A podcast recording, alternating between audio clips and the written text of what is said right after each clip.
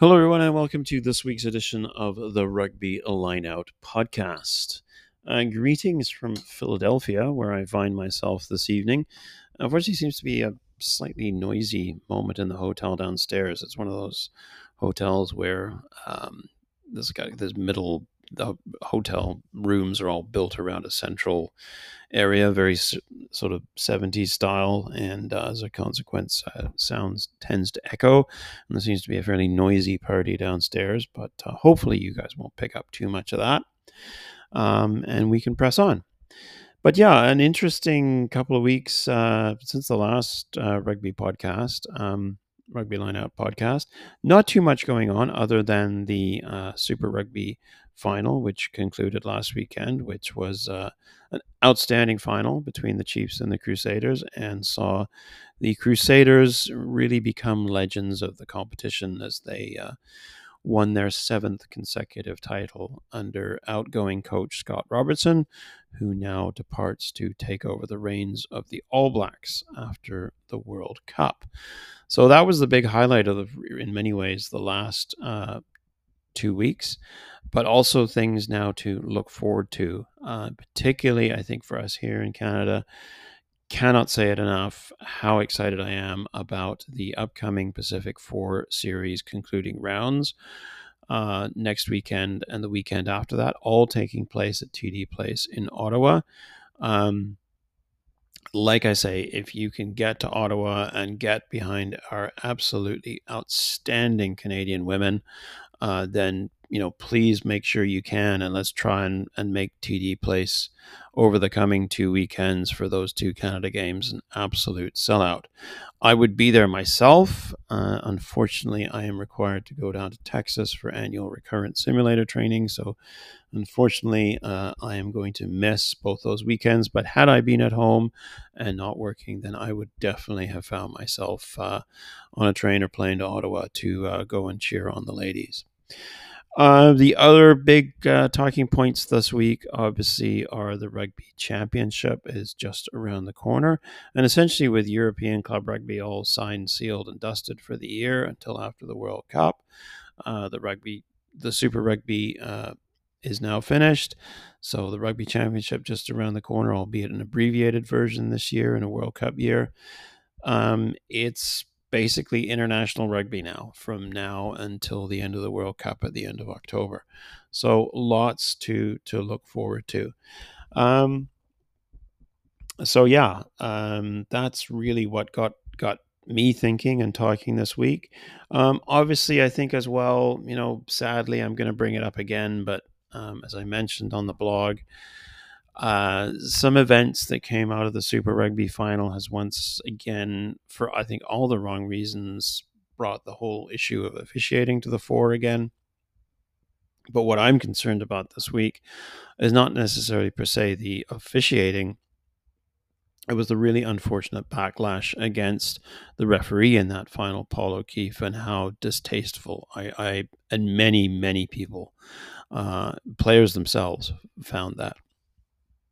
And then uh, you've probably all seen it. Uh, Johnny Sexton gets his hearing uh, on July 13th for his behavior at the Heineken Cup final. Um, and maybe he needs to take ahead of that uh, a leaf out of Ronan O'Gara. Uh, fellow former Irish number 10's playbook, um, given the fact that both of them have a propensity for mouthiness at least Ronan O'Gara, after his slightly unsportsmanlike behavior um, at the conclusion of the top 14 final between his side, La Rochelle and Toulouse, he's come out and made a formal public apology um, for some of the comments he made. And I think Sexton could probably do himself and Ireland a big favor by trying to do the same. Whether or not he will do that remains to be seen, but so far I find his his silence on the whole issue fairly ominous and probably not going to serve him very well come that hearing on July the 13th. So there you go. That's what kind of got me thinking over the last two weeks. But um, certainly for me, the big thing, the that I'm sort of most excited about is uh, the forthcoming Pacific Four Series in Ottawa, and finally a chance for Canadian rugby to shine at long last uh, in 2023. Because let's be really honest, so far in Canadian rugby terms, 2023 is turning out to be a year to forget, except when it comes to women's rugby. Uh, the men's game in Canada uh, I would say so far this year in 2023 has been an unmitigated disaster. Um, the Arrows had their worst season ever in the MLR, and the national team is without any. The national men's team is without any meaningful fixtures for at least the rest of the year. Um, but for Canadian women's rugby, however, it's a completely different story. 2023 could be a massive year for the ladies in red um, following on from their stellar World Cup campaign in New Zealand last year. I personally think they are very well placed to take at least a strong second place finish in this year's Pacific Four Series, being played out in Ottawa next month. And as a result of that, they could find themselves um, very highly seeded um, for the new competition that's starting uh, this fall uh, developed by World Rugby for the women's 15 game. And it's this women's 15 tournament that's going to be held every year in the fall. And um, it it will if Canada can can you know at least secure, which I think they are very much in the running to do so, secure a strong second place, at least in the Pacific Four Series, then they'll find themselves at the very top of that competition in terms of, of who they're competing against. So that is very, very exciting. Um, and yeah, I, I just think it's it's heady heady times for uh, women's rugby in Canada, and I think they look set to continue to be a, a dominant force in, in world women's rugby. However, let's not get too carried away. Um, there is the, still the business at hand to be dealt with in the Pacific Four Series. Canada's first game uh, next weekend is against world champions uh, New Zealand's Black Ferns, who are just fresh off uh, earlier this morning a 50 0 thumping of Australia. Um, so, yeah, let's be really honest. Um, I. I would like to say otherwise, but I do think it's a tall order for as good as Canada is for them to to knock off the Black Ferns next weekend. Um, I think in all reality, Canada is going to bring a very proud fight to the women in black, but New Zealand, um, along to a certain degree with England and France, I think are in such a class of their own right now. It's hard to see them stumbling up to a fired up Canadian team, even on home soil. Um, but I think the experience that that Canada is going to gain this weekend, and the experience they you know they gained in that heartbreaking loss uh, in the semifinals at the World Cup to France, will stand them in really good stead for later in the year at the the women's 15 tournament. Um, and I say I, I just think it, it'll be excellent preparation for them. However, it's the second weekend that I think, from a Canadian perspective, we are almost the most interested in. That sees Canada take on Australia.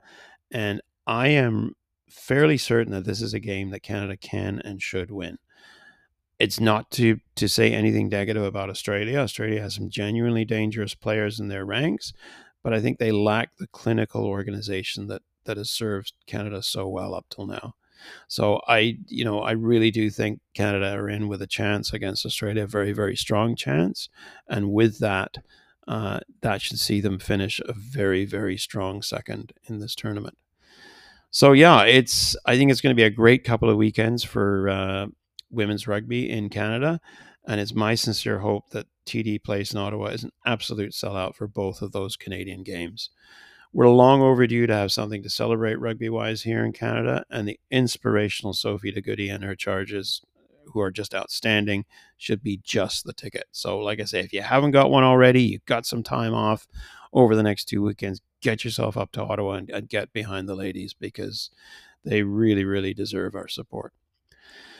Uh, next up, Rugby Championship just around the corner. Uh, next weekend, we will see the opening round. It's only three. It's only three weekends uh, this year, as opposed to the normal six. Whereas um, Normally, the tournament sees uh, each of the countries play each other once at home and once away. So, for example, South Africa would play uh, New Zealand in South Africa and then in New Zealand, or like they did last year, the sort of the format where uh, the countries play each other twice, but in a mini sort of tour format. So last year, New Zealand went and played South Africa twice in South Africa.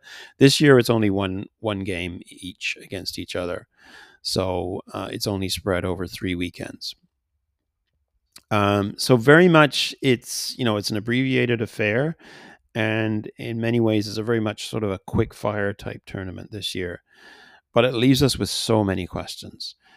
Um, due to the World Cup being just around the corner, like I say, it's it's it's an abbreviated format where they only play each other once as opposed to twice in the normal home and away structure. And that means essentially that if any of these teams want to get their hands on the silverware this year, there's no room for mistakes. Um, if any of them are to walk away with this year's trophy, the only realistic option is to win all three of your matches, such as the caliber of the opposition this year, um, despite some of the lingering question marks around all four teams. But, you know, I think, you know, sure, you could lose a game and still win the tournament. But I think in reality, if you if you are really serious about lifting that trophy and at the end of the, the three weekends you kind of got to win all your all your games. I think for me australia perhaps posed the biggest conundrum with new boss and former england coach eddie jones taking over the reins of, of running the wallabies.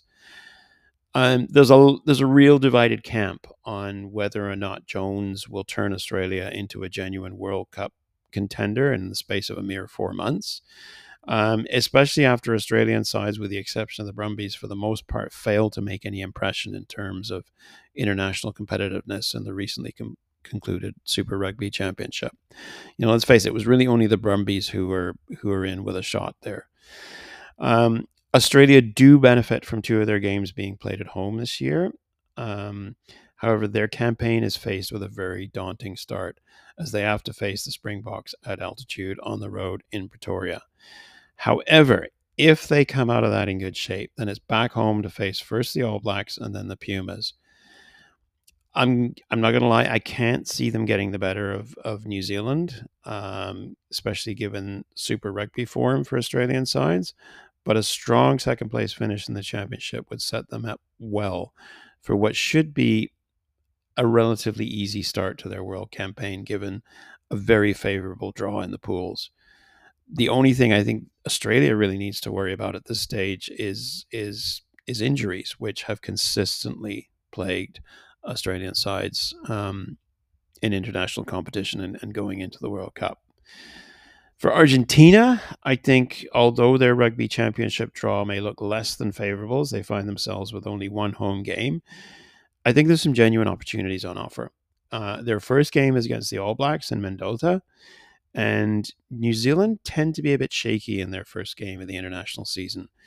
By the same token, it's also Argentina's, but many of their squad will be recently returned from some really intense European seasoning. Admittedly, New Zealand have also just finished dominating Super Rugby, but you know, I think New Zealand tend to need a game together to work out all their kinks, and I think Puma's coach Michael Cheika will be keenly aware of that add in you know the fanatical uh, home support um, that the Pumas have, and I think Mendoza is going to be a daunting arena for the All Blacks to get their 2023 season underway. After that, though, it's it's a tough schedule on the road for the Pumas with a, a long trip to Sydney and Johannesburg. Um, you know, I think they're going to put up very spirited performances, but in all reality, for Argentina, the rugby championship is a tournament about preparation for the World Cup um, rather than actual silverware. So we'll see. New Zealand, I think, looks set to continue their dominance of, of the tournament, with their trump card being that their most difficult game is to be played at home. Um, the trip to Argentina could be a potential banana skin, but that's followed up by hosting the Springboks in Auckland, though strangely enough, for some reason, not at Fortress Eden Park. Um, South Africa posed more questions than answers for me at the moment. And should the Springboks arrive buoyed by a comprehensive defeat of the Wallabies in the opening round, then I think you'll you'll I think it's safe to say that that Auckland fixture is likely to be the highlight of the, of the tournament, especially if the All Blacks come unstuck in Argentina. However, I can't help feeling that New Zealand head into the tournament as had hands down favorites. Um, but it will require a focus right from the get go that the All Black sides have in the past traditionally struggled with. And then lastly, South Africa. You know, like Australia, they have a favorable draw this year, playing two of their games at home. First up, they have the Wallabies on the Highveld in Pretoria, which, you know, I think given the competitiveness of, of South African sides in Europe this year, the Springboks should be considered favorites for.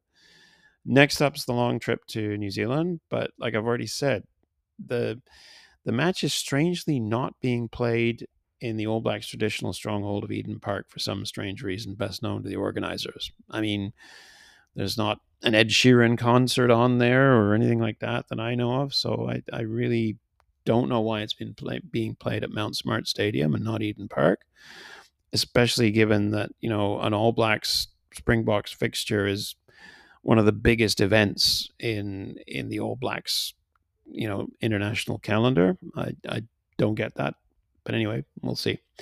But then after that, it's it's um, back to Ellis Park for the Springboks for another high altitude contest with Argentina and Johannesburg. You know, I think despite some of the question marks hanging over South Africa as a result of a, a, a slightly concerning injury list, my money's still on them to finish a strong second and in the process build nicely for what let's be completely honest here, is a very daunting World Cup pool with Ireland and Scotland. Uh, probably the most daunting World Cup of, of, of, any of the, the four pools. So that's the Rugby Championship. Um, and yeah, that's Super Rugby final. Uh, great game. And, you know, what a great way for uh, Scott Robertson to finish a remarkable tenure as coach of the Crusaders and head on to, you know, the international stage with with the All Blacks after this World Cup. Um, you know, I, I think he's he's him in charge is going to make this the the All Blacks a force to be reckoned with. Um, I mean, they still are a force to be reckoned with, but he's I think he's going to be going to be bringing something extra. Um, and let's face it, you know, Scott Robertson and his Crusaders are the most successful franchise in Super Rugby history. End of argument. Um, under his tutelage, you know, the Crusaders have won the title seven years in a row, uh, capped off by last weekend's tight win over the Chiefs. You know, the Crusaders have lifted the Super Rugby silverware in its various guises of, of the competition 14 times since the competition started in 1996 at the start of the professional area, uh, professional era. That's unparalleled dominance. I mean, it's kin to sort of like you know something like Manchester United in football or something like that. So remarkable track record. I think although the match was marred by some of controversy in its officiating um, that perhaps took some of the shine off this rather special victory there's no denying that Robertson and his charges are perhaps one of the best organized and most adaptable rugby sides on the planet. Add in the exceptional skills of guys like fly half Richie Mo'unga as your playmaker and points kicker, that incredible sort of spine of that tight five with Codie Taylor at hooker uh, and Scott Barrett and Sam Whitelock in the locks. Um, and you you just have a lethal unit um, Will Jordan at fullback. Um, but I think you know more than anything, one of the the surprise, well, not the surprise, that's the wrong term to use. One of the real revelations of this Crusaders season has been winger Leicester Fainga'anuku. Like wow, um, really, really impressive. Um, you know, very, very exciting player, and I think like everybody, we just we just can't wait to uh, see him in an All Blacks jersey now that he's part of the All Blacks training squad for the uh, rugby championship. That is that is a prospect that uh, is very very exciting to look forward to. Can't wait to to see him in an All Blacks jersey. But also by the same token, um, you know the Chiefs have got some real star power as well, and I think, you know, guys like um, Shaun Stevenson as well. I mean, what a powerhouse that guy is. Um, you know, uh, just and Emoni Narawa uh, on on the wing, just just fantastic. Damian McKenzie had a great game. There's there's so much on display in that match uh, from both sides, and with many of those players now being slated for for All Blacks duty in the coming months. Impressive, very very impressive. Um, but yeah, in short, it, it was a final that lived up to its billing and, and provided us with an enthralling contest. You know, I still think Scott Robertson may be untested at, at an international level, but there's no denying that his appointment as All Blacks coach after the World Cup is probably the most eagerly anticipated coaching decision since Fabien Galthié took over France. Um, you know, I think the All Blacks need to break out of their traditional mold, and the old Crusaders breakdancing king has now surely proven that he's the man to do it. So that's Super Rugby. Uh, and then we just talk about officiating now and a couple of things, good positives and negatives. I think for me, the big um, negative about that Super Rugby final was I was really disturbed. I, I know a lot of people feel this the, the same way. Um, was the absolute vilification of referee Paul O'Keefe after um, he missed a forward pass. And some people are saying, well, because he missed that forward pass, that's why the Crusaders won. And bitter Chiefs fans are saying that's why the Crusaders won and we need better at this level. You know, and, and he was booed off the pitch and so on and so forth. He made a mistake plain and simple. I don't think solely that mistake is why the the the Chiefs lost that game. A lot of their discipline, particularly towards the latter stages of the game, was poor. Um, and I still hold that um, that the Crusaders would have won that that game even without um, the decisions surrounding that missed forward pass. You know, as former referee and whistleblowing legend Nigel Owens once famously said, "This is not soccer." And it pains me that I've had to talk about officiating so much of late, but sadly, the game is in danger of losing one of its core values and degenerating into the kind of free for all and often tasteless realm of association football. I thought that for the most part, O'Keefe had a good game in officiating that final. Um, unfortunately, to which he's openly admitted in his post match review, he missed an obvious forward pass that led to a Crusaders try that could probably well have sealed their that close 25-20 victory. However, by the same token, he o- also only handed out a yellow card to the Chief center Anton Lienert-Brown at the start of the match, on which many people felt should have been a red. And certainly the World Cup, it probably would have been a red. Had it been a red, then the result could have been a scoreline a lot more flattering to the Crusaders. You know, in short, referees will never have a perfect match. In general, I find O'Keefe to be a good and consistent referee who has an excellent officiating track record. However, at the end of the day, just like all of us, he's human and will occasionally make mistakes. Whether or not the Chiefs would have won that game if the forward pass had been spotted and the resulting try denied is a debate that can go on for centuries. I mean, it's interesting. I just watched a video um, of the New Zealand rugby show, The Breakdown, and there, you know, they uh, the the pundits there, you know, Mils Muliaina and uh, Jeff Wilson, you know, they basically felt that despite that, the Chiefs still blew that game. So even if that forward pass had been spotted and that try denied, they still kind of blew that game. However, by the same token, it happened just before time, uh, before halftime, the, the missed pass, and the Chiefs had plenty of time to redress the outcome of that decision, and yet were unable to do so on the pitch. And that's basically what uh, was said in, in the breakdown. I'd strongly recommend you go and watch it over on YouTube. You know, sometimes there are hard knocks in a game of margins, which last Saturday's contest was, and teams simply have to rise above them. Despite some truly heroic efforts, the Chiefs sadly were unable to do so. And the Crusaders, as they so often do, given their remarkable cohesion and skill sets, were able to do do so um, by comparison. Consequently, as difficult as it may be for the Chiefs fans to swallow as a result, the Crusaders went on to emerge the winners in a contest that was well played by both sides. But like I say, you know, the resultant lynching that Paul O'Keefe then received on social media and the abuse hurled at him and his family was truly disgraceful. He had the courage to come out and admit that he made a mistake and apologized for it. You know, rugby is a game based on the sacred value of respect for both players and officials, and for fans not to honor that code is truly shameful. And it's made more so by the fact that several players on the losing side, the Chiefs, came out in O'Keefe's defense after the match, and that surely should be enough. As mentioned in, in previous blogs and podcasts, I, I, find the growing lack of respect for officials deeply troubling and sincerely hope that players and fans will come together to reverse the trend as soon as possible.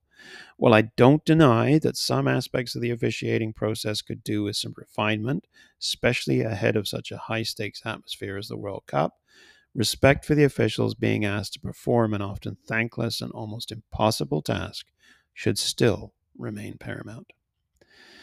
So, continuing on with the theme of respect, Johnny Sexton could do well to learn some humility from fellow Irish firebrand Ronan O'Gara.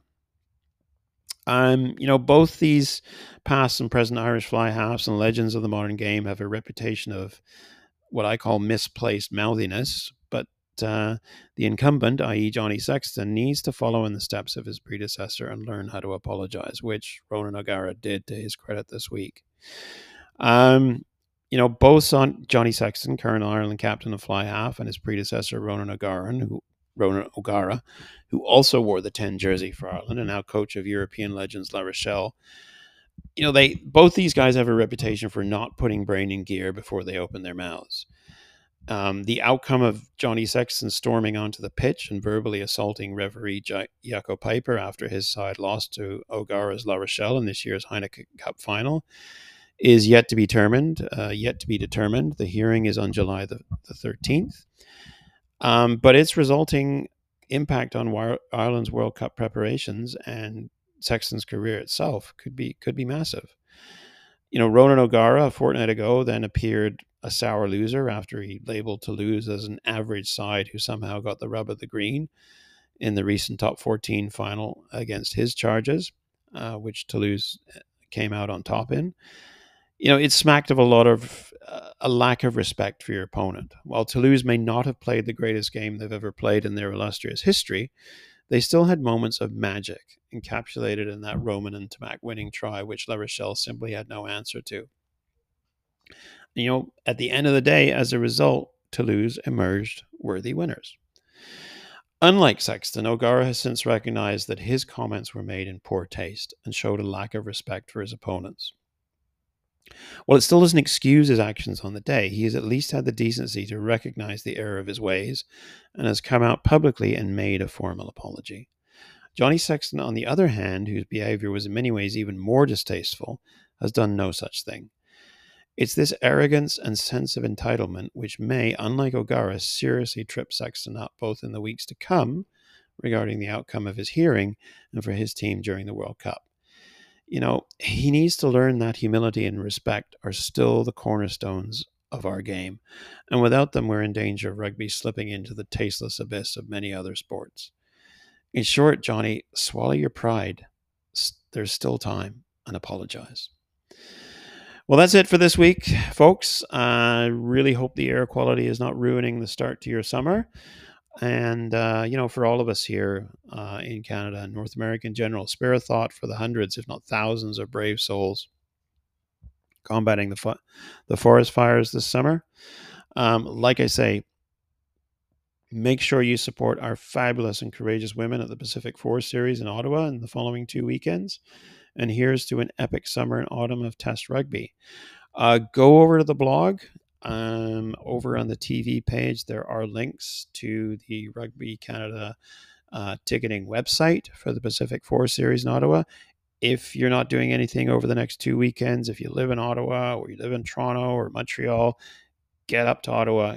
You know, give the ladies our support because A, they've earned it, and B, they deserve it. And this could be a great two weekends for Canadian rugby. So, on that positive note, I will sign off and. Uh, yeah, I'll be talking to you just ahead of the Rugby Championship next. So take care, everyone. Stay safe, and I will talk to you soon.